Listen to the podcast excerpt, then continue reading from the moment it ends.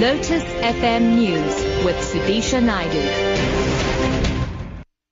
It's six o'clock. Good morning. U.S. President Barack Obama has called for collective efforts to counter the threat posed by the Islamic State to global security. Obama was speaking at the end of the G20 Leaders Summit at the southern Turkish resort of Antalya last night. The ter- terrorist group has claimed responsibility for the Paris terror attacks, which claimed the lives of 129 people. G20 leaders agreed to, among others, tackle the financing channels of terrorism. Other counter-terrorism actions include cooperation on the exchange of information, countering violent extremism, and combating the radicalization and recruitment of the youth. Obama has once again stressed the need for increased international cooperation and solidarity in the fight against terrorism. The attacks in Paris remind us that it will not be enough to defeat ISIL in Syria and Iraq alone. Here in Antalya, our nations therefore committed to strengthening border controls, sharing more information, and stepping up our efforts to prevent the flow of foreign fighters in and out of Syria and Iraq. As the United States just showed in Libya, ISIL leaders will have no safe haven anywhere and will continue to stand with leaders in Muslim communities, including faith leaders, who are the best voices to discredit ISIL's warped ideology. Meanwhile, South Africa's State Security Department has rejected reports that the country is at risk of terror attacks. Spokesperson Brian Dube says the country faces no discernible terrorist threats and his department continues to focus on ensuring it remains safe. Earlier, the Institute for Security Studies researcher Martin Ewi said the whole world, including South Africa, was at risk of terror attacks.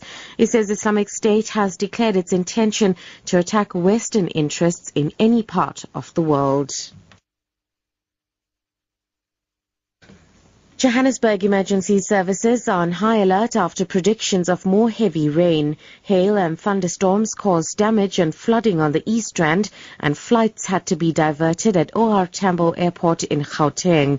Spokesperson Robert Mulaudzi says in the south of Johannesburg, part of the roof at the Southgate Mall collapsed due to heavy rain.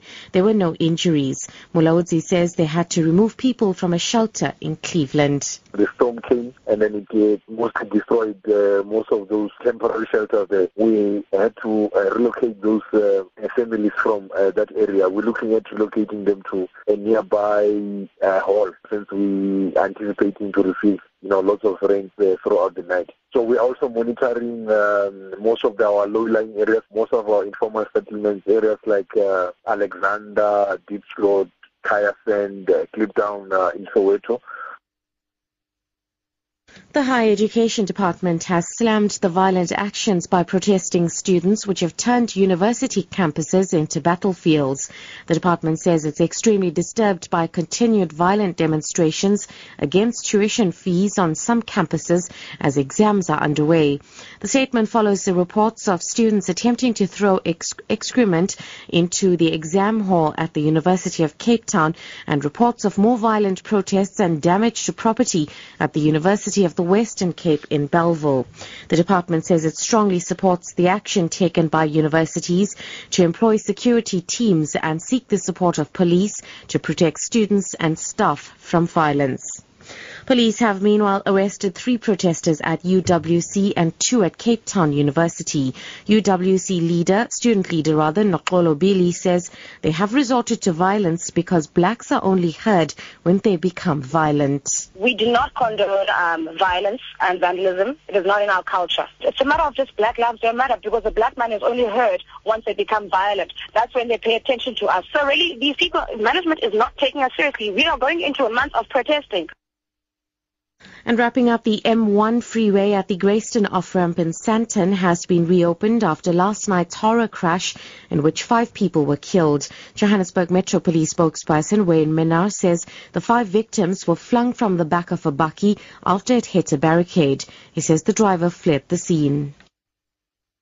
Top story U.S. President Barack Obama has called for collective efforts to counter the threat posed by the Islamic State to global security. I'm Sudisha Naidu for Lotus FM News. I'll be back with headlines at half past six.